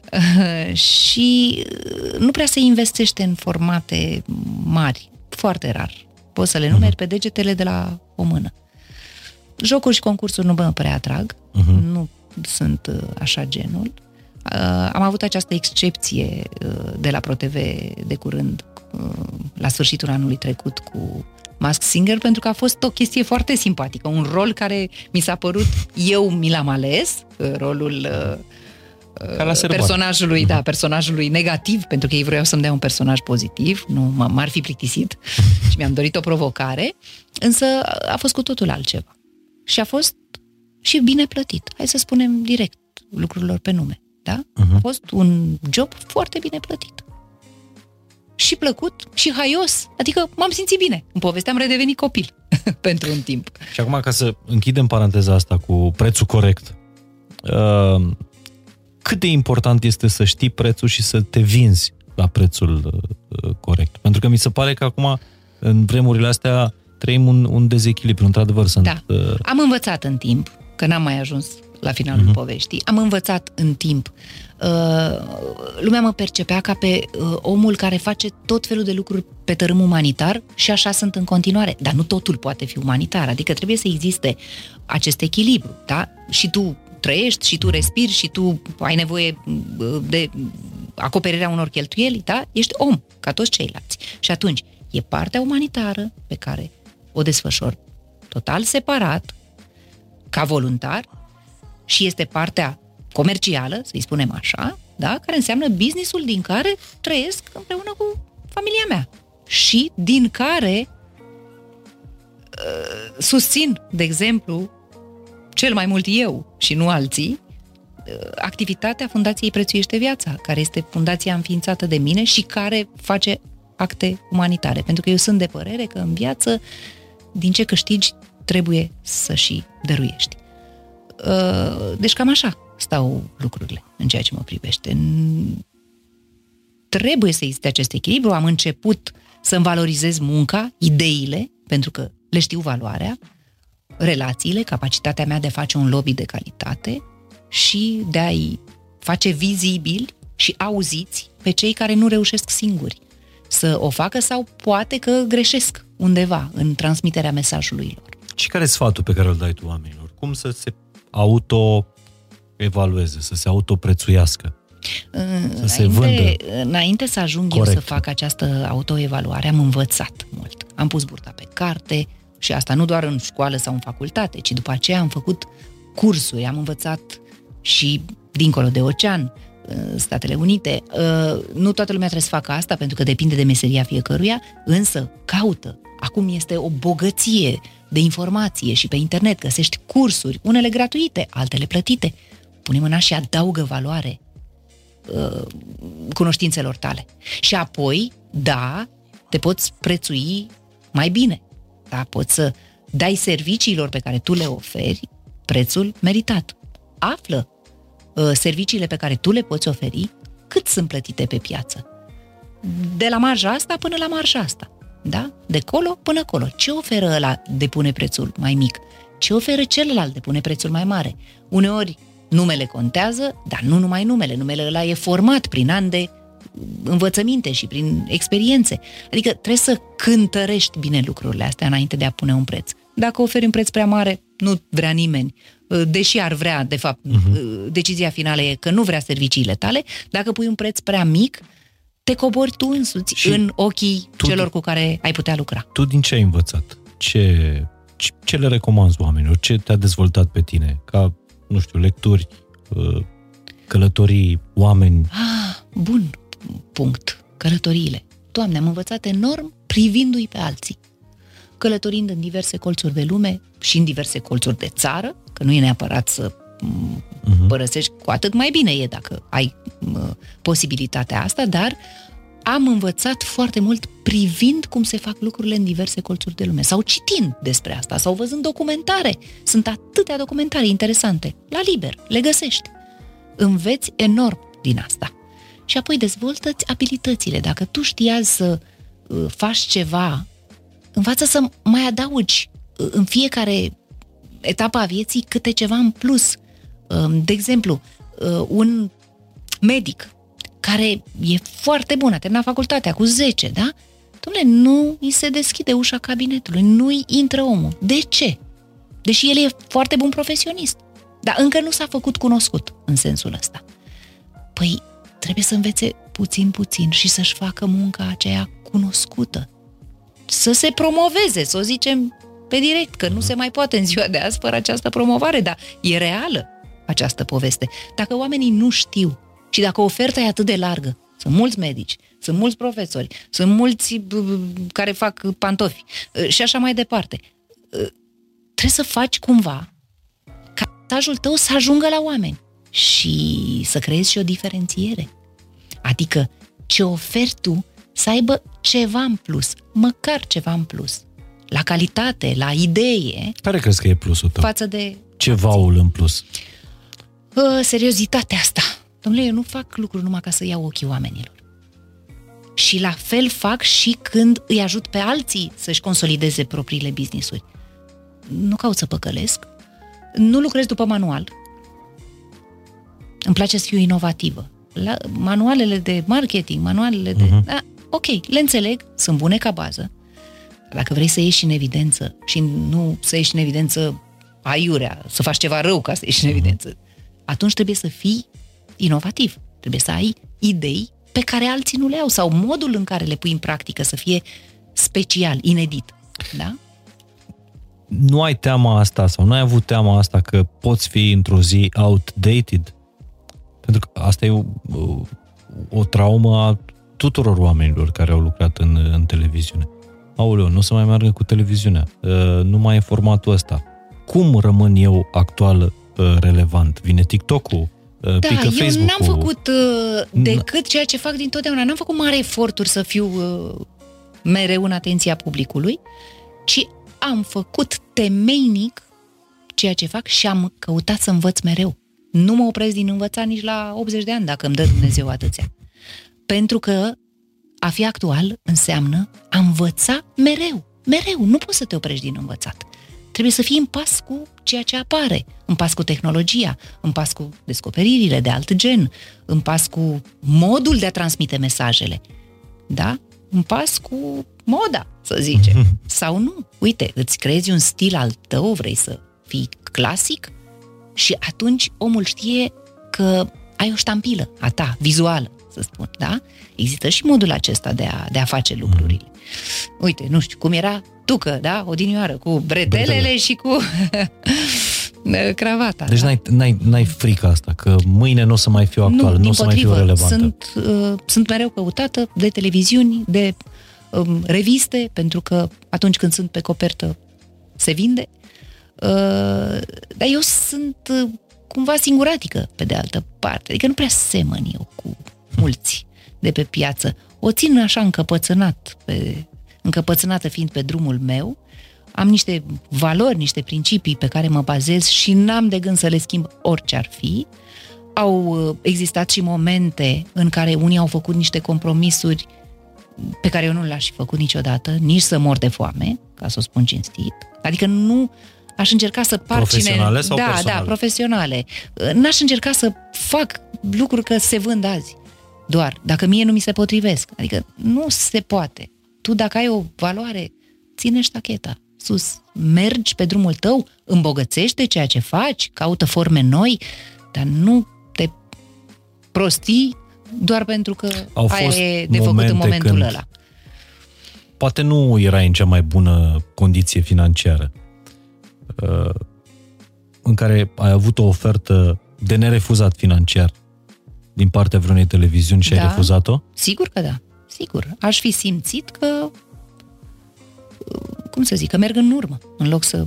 că e vorba de un regres, nu de un progres. Nu există pentru mine să dau cu stângul în dreptul și să dărâm tot ceea ce am muncit și am învățat în atâția ani, doar ca să fac pe plac unora. Cu cine merge? Chiar dacă aia se vinde bine atunci. Cu cine merge în Asia Express?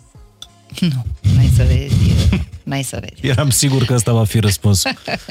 Dar oamenii au fost foarte drăguți, că m-au curtat. Te-au curtat, nu? Da, da, da. Și oamenii au fost foarte drăguți și eu înțeleg, nu urmăresc, dar înțeleg că este un proiect uh, simpatic, uh, care, uh, mă rog, supune provocărilor uh, pe invitați și așa mai departe. Eu nu o să merg dintr-un alt motiv, în primul rând. Uh, nu pot să lipsesc atât. Adică activitatea mea Business. cere și pe de altă parte nu vreau să lipsesc de lângă ei mei. Și asta e o treabă. Eu nu vreau să lipsesc de lângă fica mea, de lângă partenerul meu de viață, de lângă cei dragi. Nu, nu vreau să plec atât. Nu. Nu mulțumesc. Pentru nicio sumă de bani. Pentru nicio sumă de bani. Sunt cunoscută prin faptul că atunci când am uh, plecări în interes de serviciu, îi stresez uh, destul de mult pe partenerii care uh-huh. vor să meargă acolo să fac ceva pentru ei, în sensul că uh, am norma de o zi. Adică plec, dar o zi. Cel mult a doua zi trebuie să fiu înapoi. Și se chinuie, caută avioane, să fie dimineață ca eu, uh, avionul cât mai dimineață, ca eu să fac și treaba. Cum ajung, am coborât, nu mai stăm, nu mai fumăm, nu mai bem, nu mai... Nimic, direct la treabă. Eu am coborât din avion și am plecat direct la locație. Am făcut treaba, am filmat, am făcut ce am avut de făcut și m-am suit în avion. Care e următor avion? Tot azi să fie. Dacă nu, și nu, că poate nu există avionul ăla, a doua zi dimineață ceea ce mi se pare un calvar. Adică să mai stau eu o seară acolo fără treabă. Vreau să te întreb unde ai făcut armată. Sau ce rost mai are să meargă A, Andreea Marin spui, în Asia da. Express cu oricum câștigă formatul? Adică la... L-am câștigat de acasă, nu? Nu există. Deci nu, nu, nu, cred nu știu că... exact ce fac ei acolo, dar eu nu știu că l-ai câștigat. evadarea asta. Dar ce evadare îți permiți? Uh, am și greșit odată spunându-mi că nu-mi permit o evadare și reușindu-mi apoi acea evadare. De exemplu, când am urcat uh, pe cel mai înalt vârf al Africii, uh-huh. când am urcat pe Kilimanjaro, atât s-a mai rugat de mine Călim Vrabie, care a devenit uh-huh. ulterior partenerul meu, el a filmat și cu el împreună am urcat, să merg pentru că însemna, însemna o evadare de trei săptămâni. Vedeam și Kenya, uh, și Tanzania, și Muntele este la granița dintre cele două țări și urcușul a însemnat două săptămâni, sus, jos. Uh, o săptămână, aproape două săptămâni, adică o săptămână și un pic de urcat, Trebuie coborârea, așa, și apoi am și făcut documentar în ambele țări. Uh, trei săptămâni. Deci a fost pentru mine o decizie atât de grea să mă rup eu trei săptămâni de România. Când eu nu-mi permit trei săptămâni, o vacanță de trei săptămâni. Mie mi se pare o eternitate. mă și plictisesc într-o vacanță atât de lungă. Însă, până la urmă, omul și-a făcut lecțiile tare, tare bine, foarte, foarte bun profesionist și mi-a adus toate argumentele explicându-mi în fiecare zi ce avem de făcut, astfel încât să mă conving. N-am regretat deloc, a fost o experiență pentru o viață, dar uh, e... Suficientă. Da, ruptura de trei săptămâni e suficientă, da. Nu, nu-mi doresc să plec atât de mult. De aia eu nici n-am acceptat uh, oferte de a pleca de tot în străinătate. Dar mă gândeam, tu ai fi putut, uh, să zicem că te-ai fi îndrăgostit de un bărbat foarte, foarte bogat care ți-ar fi zis, Andreea, dar tu nu trebuie să mai muncești. Da, în primul rând, ăsta, reperul ăsta nu e un reper pentru mine, un bărbat foarte bogat. Bă rog, da, că să mie îmi place să trăiesc pe banii mei uh-huh. și pe munca mea. și pe de altă parte, chiar dacă s-ar fi întâmplat, eu nu m-aș fi dus undeva unde să nu fac nimic. Nu, cred, cred că îmi pierd sensul vieții. Sensul meu nu e să stau. eu, trebuie, eu sunt mișcare. Uh-huh. Sunt clepsidră, care poate fi timp numai în mișcarea nisipului care curge mereu, da? Deci nu, nu, nu, n-aș rezista, m-aș simți ca într-o închisoare. Deci, cu alte cuvinte, ați aflat și uh, prețul succesului, care e foarte, foarte multă uh, muncă uh, și de, uh, cred că e mai mult decât succes. Eu cred că munca ți-a salvat și viața de foarte multe ori. Da. Când îți spuneam că a fost medicament, Păi în cele mai grele momente, eu în loc să stau și să plâng, am muncit. Și munca aceea, de fapt, îți ia gândurile de la ceea ce uh-huh. e greu cu adevărat în mintea și în sufletul tău, ți le canalizează spre ceva constructiv, indiferent ce o fi, ce ai tu de făcut în momentul ăla. Dar îți mai foc gândurile de acolo, da? Ce vrei să rămână după tine, Andrei? Un copil, cel puțin unul, sănătos și împlinit, um, oameni care simt că le-am atins viața într-un mod benefic, um, unii dintre ei trăiesc pentru că am existat și eu puțin uh-huh. acolo în viața lor, dar într-un moment decisiv și hmm, pentru că am fost un lider, cred eu, bun, mulți ani, și am avut uh, ucenici care au învățat destul de mult de la mine, așa cum eu odinioară am învățat de la mentorii mei. Am fost un mentor bun, de fapt, uh, și asta văd prin ei. Uh, cât mai mulți oameni care să spună dacă nu exista ea, n-aș fi fost cine sunt azi. Sunt astfel de oameni care mi-au pus asta în scris și am fost foarte emoționată. Mi-au argumentat că... Serios? Da, cu dragoste, că ceea ce sunt ei astăzi... Uh, uh, Vorbești de oameni care au lucrat cu tine Care au lucrat cu mine, da, nemijlocit. Da, da. Și sunt mândră de, de ei și cumva și de mine. Pe final, chiar finalul finalului, poți să spui o întâmplare care te descrie cel mai bine? Poate e din copilărie, poate e tristă, poate e fericită, o, o întâmplare care descrie cel mai bine omul Andreea Marin, femeia, hmm. caracterul tău. Cred că deja ți-am spus câteva întâmplări de genul ăsta pe parcursul acestui podcast, dar um, mai pus în încurcătură acum, dar mă gândesc eu la ceva. Uite, o astfel de întâmplare este incursiunea mea în Africa. Uh, la un moment dat am devenit ambasador UNICEF. Acesta este doar un titlu onorific. Adică n-aș vrea ca, știu eu, cei care ne urmăresc să creadă că da, e vreo mare bazaconie. Nu se iau bani pe asta, da. da. Așa. Dar un titlu onorific și onorant în același timp, pentru că UNICEF nu alege, nu și alege ambasadorii așa pe ochi frumoși, ci asta se întâmpla după mulți ani în care uh, făcusem voluntariat și la un moment dat s-a întâmplat uh, acea tristă experiență din uh, uh, Asia cu tsunami și eu am făcut prima mare campanie din România la acel moment uh, la televiziune, un teledon, în care am îndemnat românii să strângem bani pentru acel colț de lume. Uh, toată lumea mi-a spus, nu o să meargă, nu o să poți să faci nimic, pentru că... Greu rom- să-i faci pe român să doneze, da. Pentru, pentru... Pă, hă, un colț îndepărtat de lume despre care nu știu mai nimic și mai departe, când ei mereu spun majoritatea, e, nu avem noi problemele noastre aici, de ce să-i ajutăm pe alții? Și am zis, domnule, eu vreau totuși să încerc. Dar zic, să zicem că reușesc și strâng ceva bănuți sau mai mulți, da? Și am strâns vreo șap- în patru ore vreo 700 de mii de dolari. Pe vremea aia. Pe vremea aia și zic, um, dar mie îmi trebuie, după ce am strâns banii, ce fac? Îi pun în tolbă și plec cu ei spre Asia? Că nu se poate face așa ceva.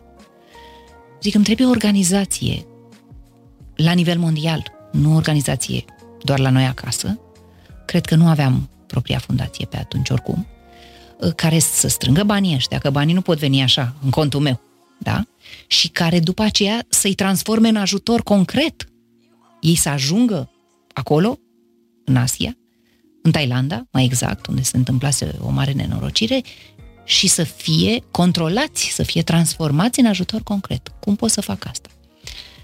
Și căutând, așa am ajuns să găsesc UNICEF. Eu nici nu știam că există UNICEF uh, la București, la vremea aceea, era la începuturi, și am, uh, i-am contactat și le-am spus, uite, vreau să fac această campanie. Și ei au avut o reticență și mi-au zis, ar putea să fie greu, că nu s-a mai făcut la noi. Și noi strângem bani uh, uneori și pentru cauze externe și strângem mai greu, firește. Zic, domnule, eu am încredere în mine și vreau să încerc. Și a fost o mare reușită. Așa a căpătat, probabil, uh, organizația încredere în mine. Peste ceva timp eram uh, numită și după, un, după niște ani plecam în Africa, că aici vreau să ajung, alături de UNICEF. Ei bine, am fost în cele mai sărace zone posibile. Curentul electric, asta era doar o poveste de euro- europeni uh-huh. alintați ca noi. Uh, mâncarea, păi oamenii aceia câștigau un dolar, în jur de un dolar pe lună. Și aveau o grămadă de copii dezbrăcați acasă și trăiau în niște, nu case, niște cocioabe așa, acoperite cu plante, uh-huh. da? Și mai mâncau câte o banană din copac, da, banana e un deliciu, nu. Alte fructe, nici nu mi le amintesc acum.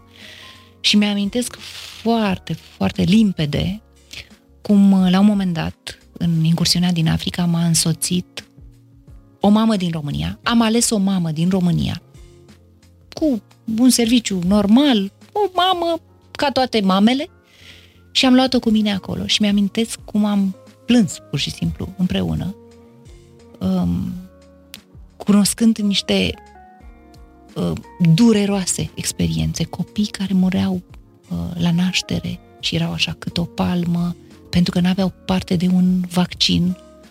Uh, era vorba de, de uh, cum să zic, boli care pot fi prevenite printr-un vaccin care de costă atât de puțin. Da, lume, da, da, da, da, exact.